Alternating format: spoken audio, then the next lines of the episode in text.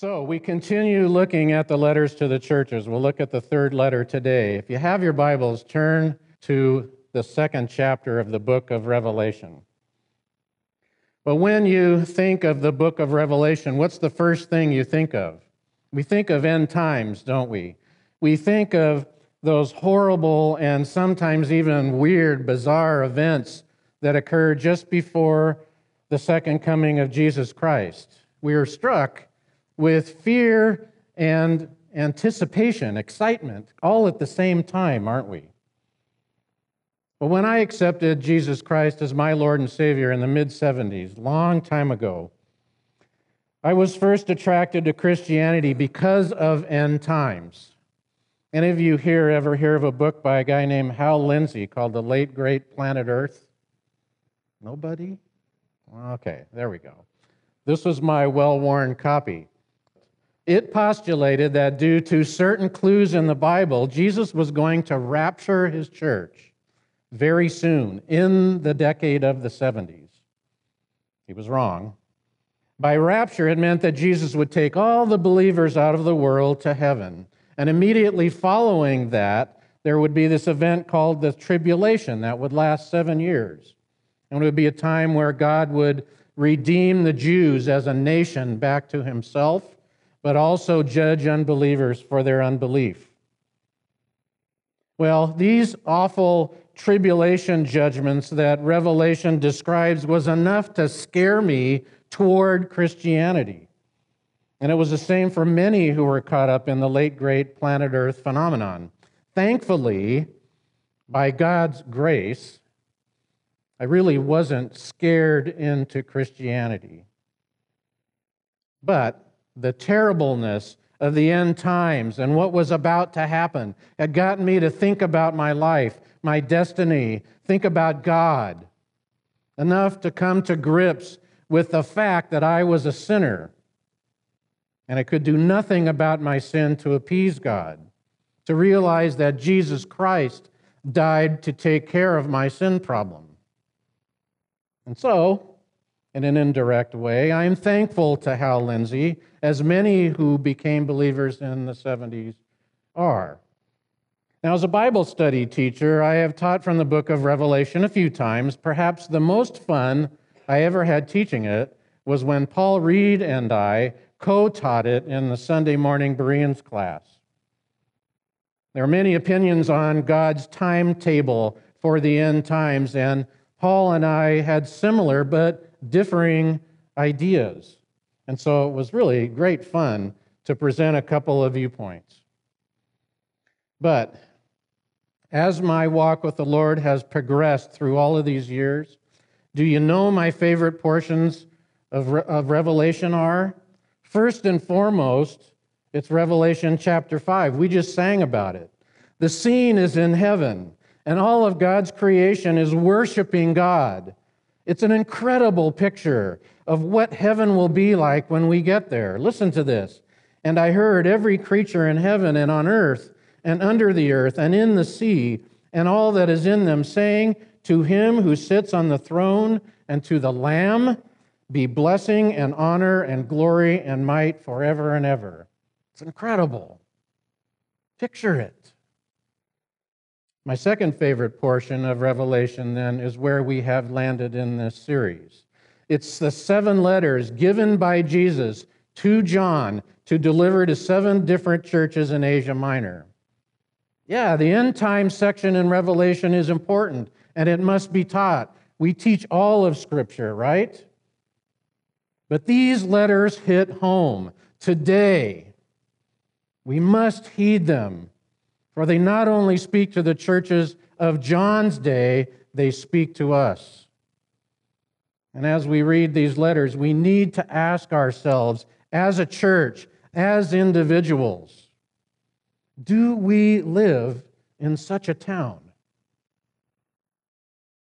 Well, this morning we come to the third letter that Jesus gives to John. It's the letter to the church of the city in Pergamum. Well, let's first read the short letter, Revelation chapter 2, verse 12. To the angel of the church in Pergamum, write These are the words of him who has the sharp, double edged sword. I know where you live, where Satan has his throne. Yet you remain true to my name. You did not renounce your faith in me, not even in the days of Antipas, my faithful witness, who was put to death in your city, where Satan lives. Nevertheless, I have a few things against you. There are some among you who hold to the teaching of Balaam, who taught Balak to entice the Israelites to sin so that they ate food sacrificed to idols and committed sexual immorality. Likewise, you also have those who hold to the teaching of the Nicolaitans. Repent, therefore. Otherwise, I will soon come to you and will fight against them with the sword of my mouth. Whoever has ears, let them hear what the Spirit says to the churches. To the one who is victorious, I will give some of the hidden manna. I will also give that person a white stone with a new name written on it, known only to the one who receives it. So that's the letter.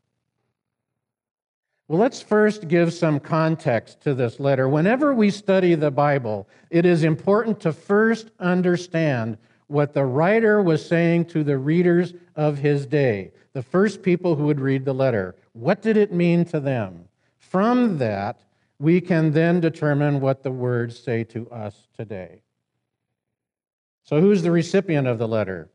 It says, the angel of the church in Pergamum. Well, this is most certainly meant to refer to the senior elder or senior pastor of the church.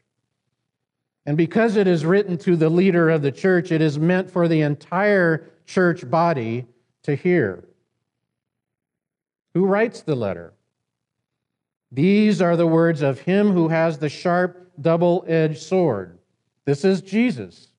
As we said before, he's instructing John to pen the words of these seven letters. John is merely serving as a dictation machine. Now, in each of these letters, it's interesting, Jesus is described a little differently. Some of the descriptions are positive, they're encouraging, some are negative. Well, how is Jesus described here? He's described here with a sharp two edged sword. Now, that could mean that is referring to the Word of God, and we'll come back to that. But it also, if you page forward to Revelation chapter 19, you will see at this point Jesus has returned.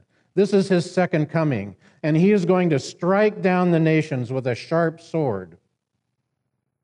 This two edged sword, then, is used for judgment, it's used for execution. The church at Pergamum better hang on to their seats. The message coming is not a promising one. But not only is this a language of judgment, it's a language of war. Jesus is about to wage war. And we will soon see what kind of war is being waged in the city. So let's take a look at the city, the city of Pergamum. It sat about 100 miles from Ephesus. It was slightly inland from the Aegean Sea in what is now part of Turkey.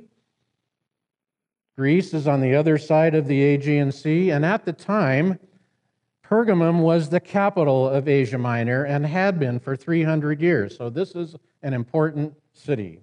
The word Pergamum means parchment, and parchment is what is used in making scrolls. So parchment was de- developed in this town. There was a university here and a huge library. So the town was well known for its intellectuals and its academics, but it was also a center for pagan religious worship. There were many statues to many gods there, and you were encouraged to pick your god to worship. And in fact, even encouraged to pick a mixture of gods to worship if you so chose. And so, in such a city sat this young Christian church, called on to worship the one true God and only Him. There's no indication in the Bible how the church started, but it likely happened as Paul passed through that area during the narrative of the book of Acts, somewhere around chapter 16. By chapter 19, it says that Paul's ministry in nearby Ephesus, kind of his hub of operations, had reached all of Asia Minor. So certainly Pergamum existed then. But of all the new churches in Asia Minor, perhaps this little congregation faced the greatest persecution of all. After all, verse 13 tells us that Pergamum is where Satan's throne sits. You're in Satan's headquarters, Jesus is saying. And so Jesus first gives this little church a commendation. Yet you remain true to my name. You did not renounce your faith in me, not even in the days of Antipas, my faithful witness, who was put to death in your city where Satan lives. Yes, you are in Satan's center of operation, but you have held fast to my name, and you have not denied me. True faith, Jesus is telling them, is indestructible. He references Antipas. Tradition tells us that Antipas was one of this little church's first pastors and was martyred by being burned to death inside of a brass bull. He had been called upon to compromise his Christian beliefs, but he would not. He'd rather die. So, Jesus first commends Pergamum, yet it wasn't easy. And some were succumbing to the temptations of living in the city where Satan was so present. And so in his letter, Jesus not only commends them, he condemns them. Nevertheless, I have a few things against you. There are some among you who hold to the teaching of Balaam, who taught Balak to entice the Israelites to sin so that they ate food sacrificed to idols and committed sexual immorality. Likewise, you also have those who hold to the teaching of the Nicolaitans. How sad. So many had been faithful in the face of intense persecution, yet others were weakening under the attack. And I would say that even the faithful had become soft and tolerant allowing those weaker in the faith to feel comfortable where they were. Here's where we find out what kind of war Jesus is waging. One commentator says it this way Here, a pitched battle is being fought in which the soldiers are not men, but ideas. The church in Pergamum is in a battle for the mind. Now, Jesus refers to the teachings of Balaam and to the Nicolaitans. Well, who are these guys? False prophets. Balaam is a false prophet found in the Old Testament who persuaded Israel to disobey the law and to act immorally. The Nicolaitans were simply the New Testament equivalent. They were convincing believers that as long as they believed in the saving grace of Jesus Christ, well, any and all behavior was okay. Interestingly, Balaam in Hebrew and Nicolaitan in Greece mean the same thing conqueror of the people. Both were an abuse of grace, pure and simple. They attempted to turn freedom into license. Anything goes. All behavior is okay. The church at Pergamum represents a confused church. As believers, those who should be influencing others had become the influenced. The leaders in the church had abdicated their responsibility to confront and correct in love those who had compromised their faith. Well, how did this church get into such a situation? Letter doesn't tell us. There may have been an accumulation of reasons.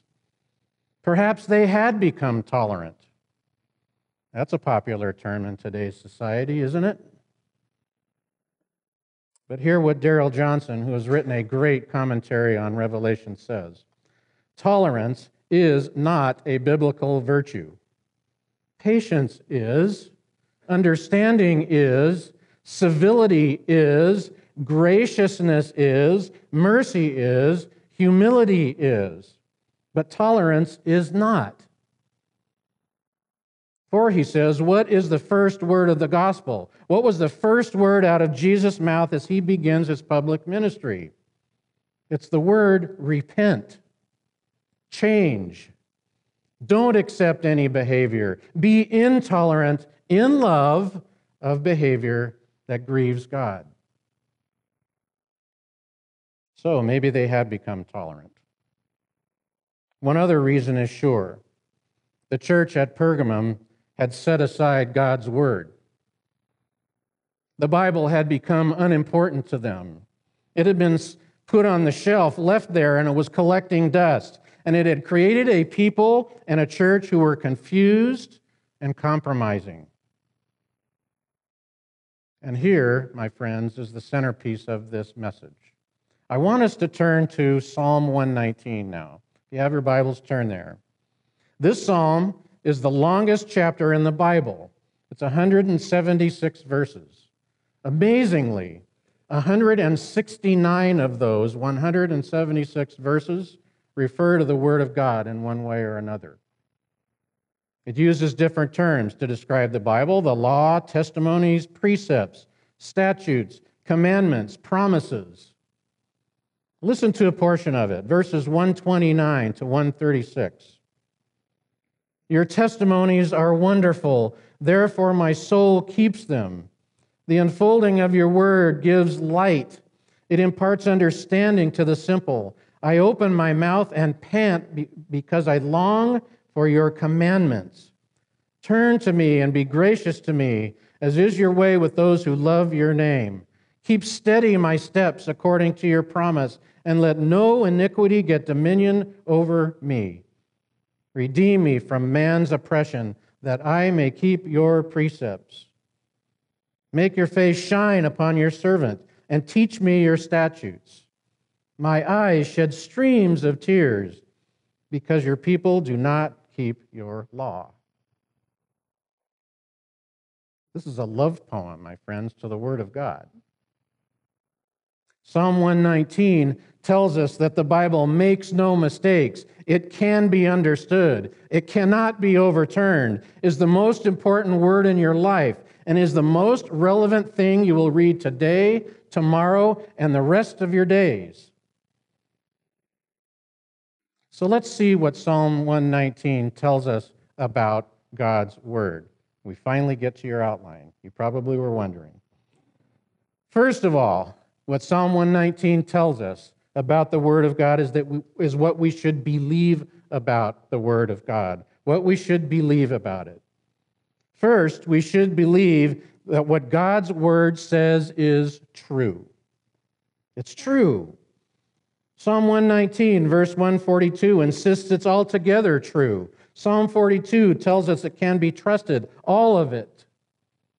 You can't trust everything you read on the internet, right? You can't completely trust your professors. You can't trust politicians. Facts can be manipulated, photos photoshopped. But God's word is firmly fixed says verse 89. There is no limit to its perfection, verse 96. So if you ever think to yourself, you know, I need to know what's true. What's true about me? What's true about people, about the world, about the past, the future? What's true about God? Then come to God's word. It's true. We need to believe it. Believe God's word is true. Next, we should believe what God's word demands is right, that it's right. The psalmist here gladly acknowledges God's right to issue commands and accepts these commands as right. Verse 75 I know, O Lord, that your rules are righteous. Verse 86 They are sure. Now, if you're like me, sometimes you come across a command in the Bible that you don't really like all that much, right? And often, even though we don't like it, we obey it just because God says so. I'm asking you to take it one, take it one step further. Learn to see the rightness in all of God's commands. Love what God's, God loves and delight in what he asks of us because it's true, because it's right. And then finally, we should also believe what God's word provides is good. Not only is it true and it's right, but it's good. Verses 1 and 2 the word of God is the way of happiness. Verse 6, it's the way to avoid shame. Verse 9, it's the way of safety. Verse 3, the way of hope. Verse 130, it provides wisdom. God's word is unfailingly perfect. And rest assured, God doesn't give orders to that we might be restricted or miserable. He gives them so that we might be free. And so that's what we should believe about the Bible. It's true, it's right, it's good. How should we feel about the Word of God? We can't stop at only what we believe about God's Word. We must consider how we feel about it. And the psalmist has three fundamental affections for God's Word, the same that we should have. First, we should delight in it. Verse 14, in the way of your testimonies I delight as much as in all riches. Verse 24, they are my counselors. There's real emotion here in the words coming from the psalmist. Verse 103, your words are sweeter to me than honey to my mouth. Now, some will say, you know, I'll never love the Word of God like this. I'm not an intellectual. I don't listen to sermons all day. I don't read all the time. Yeah, I get that. But I'll bet there are times you get passionate about words on a page, don't you? A will, an acceptance letter, a check with a bunch of zeros on it. We love to read stories about those we love. We love to read about greatness, beauty, power. We pay attention to words of warning, even if it's a street sign. Well, haven't I just described the Bible? It is a book about us and those we love. It is a book that expresses great benefits to us and words of grave warning. And it is the book that brings us face to face with Jesus Christ, the one person who ever lived who possessed all greatness, beauty, and power. Now, I'll admit it. There are times when the Bible can feel kind of dull. When I'm slogging through Leviticus, I'm trying to get through it as fast as I can. But we need to remember this one important thing. This is the greatest story ever told, all of it. And those who know it best are those who delight in it the most. And here is my plea for you learn to fall in love with the Bible. Learn to fall in love with it. And if we learn to fall in love with God's word, we will desire it. We will long to keep the commandments of God. Verse 40 I long for your precepts. We will desire to know and understand the word of God. Verse 27 Make me understand the way of your precepts. Verse 34 Give me understanding that I may keep your law. Our lives are animated by desire, aren't they? It's what gets us up in the morning, it's what we dream about, it's what we pray about. We have strong desires related to marriage, children, jobs, promotions, houses, vacations, recognition, even revenge. Some are good, some are bad. Well, how strong is your desire for God's word? For the psalmist, it was so strong that he considered suffering to be a blessing in his life if it helped him become more obedient to God's commands. And then, thirdly, we should depend on God's word. The psalm, psalmist is constantly aware of his need for God's word. Verse 31, I cling to your testimonies. Verse 50, this is my comfort in my affliction, that your promise gives me life. Amos in the Old Testament talks of a time in Israel where there was a famine of hearing the words of the Lord. My friends, there is no calamity like the silence of God. We cannot know the truth or know ourselves or know God's ways or savingly know God Himself unless God speaks to us. And He speaks to us through His Word. Okay, then. That's what we should believe about Scripture. That's how we should feel about it. What should we do then with the Bible? We are to be we are called to be doers of the word and not just hearers only, right? Yes, we must believe it, we must feel it, but it should lead to action. Psalm 119 is filled with action verbs illustrating exactly what we should do with God's word. And real quickly on your outline, we should speak it, we should study it, we should store it up, we should obey it. Speak it, study it, store it up, obey it. Now, these actions are not substitutes for proper belief and proper feeling, proper faith and affection, but they are the best indicators of what we really believe and feel about the Bible. Now, don't panic if you sense that you're falling short in this believing and feeling and doing. Remember, Psalm 119 is a love poem, it's not a checklist.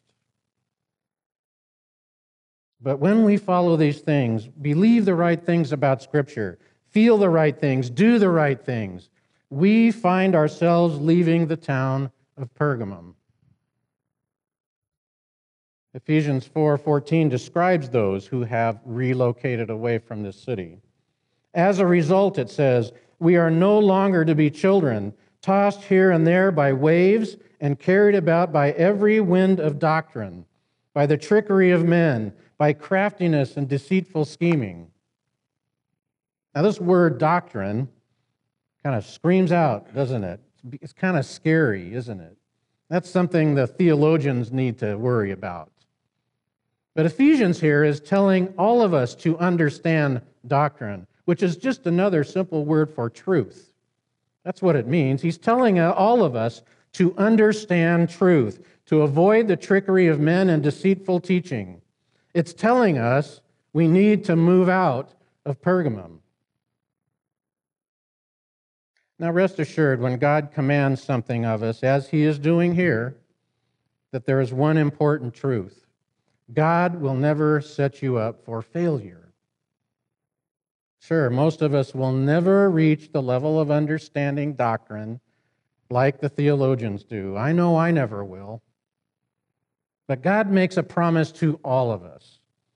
In Isaiah 55 11, so shall my word be that goes out from my mouth. It shall not return empty, but it shall accomplish that which I purpose.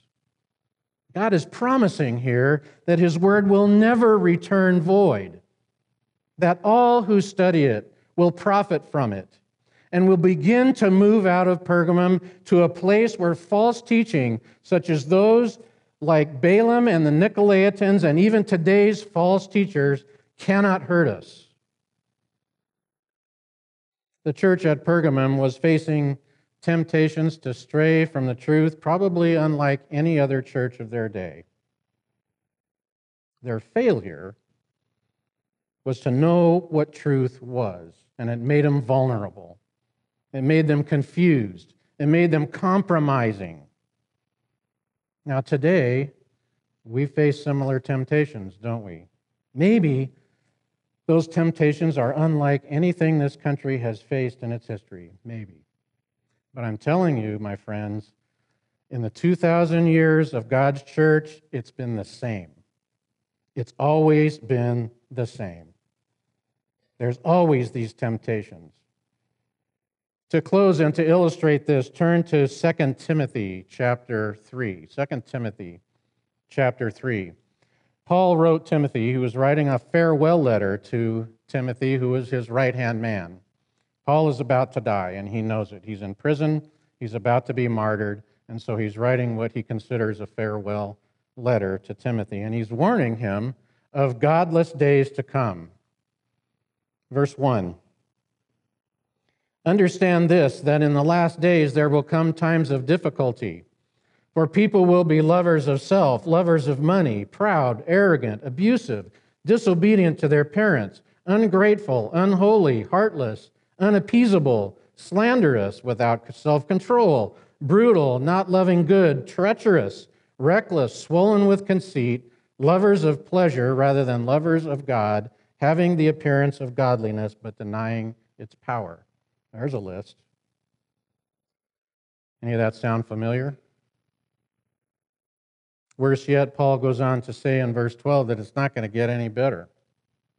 Indeed, all who desire to live a godly life in Christ Jesus, he says, will be persecuted, while evil people and impostors will go on from bad to worse, deceiving and being deceived. Well, Paul, thanks for that downer. What are we supposed to do, Paul? How do we move out of this city of Pergamum? Paul? Well, the Master Paul never goes without giving an answer, and he gives us an answer in verse 14. Listen carefully. But as for you, continue in what you have learned and have firmly believed. Know from whom you have learned it, and how from childhood you have been acquainted with what? The sacred writings, which are able to make you wise for salvation through faith in Christ Jesus. For all scripture is breathed out by God and profitable for teaching, for reproof, for correction, and for training in righteousness, that the man of God may be complete, equipped for every good work. Scripture. It's the passport out of Pergamum. Well, back quickly to Revelation chapter 2. If we repent, if we change, Jesus is saying, if we continue in what we have learned from the sacred writings, Jesus promises us three things hidden manna, a white stone, and a new name. Well, what on earth are those? Well, you remember manna, right? That was the food God gave to the Israelites when they wandered in the wilderness. I think it was angel food cake. But in this context, it really is spiritual manna. And First Peter helps define what that means. First Peter commands us to long for the pure milk of the word. The manna is scripture. Long for it. Long to understand it.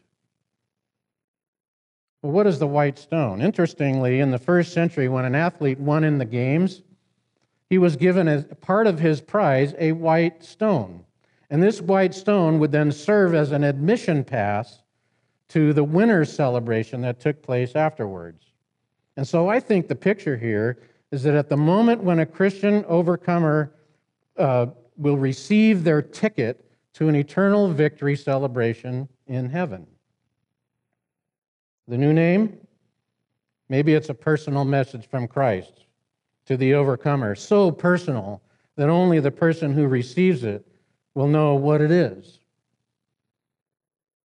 So learn to love God's word. Fall in love with the Bible. Hunger for it. Take your Bible off the shelf and read it, study it, seek to understand it. Put a Bible app on your phone and make it your favorite app.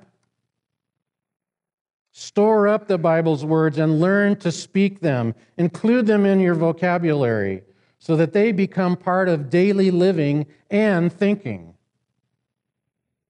Let's win this war for the mind. The move out of Pergamum, yeah, may be a gradual one, but it will be joyful. It will be fruitful. It will be profitable. It's promised. Let's pray. Father, you have given us an incredible gift of your word. It, yes, we see the revelation of who you are in your creation. We can look around and see that this is a created world, and Lord, we praise you for that. And yet you supplement that with your word, which gives us a story of redemption, it gives us a story of salvation. It gives us a story of how we live and behave in this world with Christ. It gives us a definition of morality, of truth. And it tells us how to deal with those folks who may disagree with us, that we deal with them in love, but that we stand firm.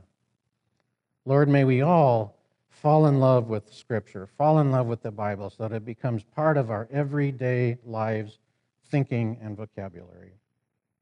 It's in your name we pray. Amen.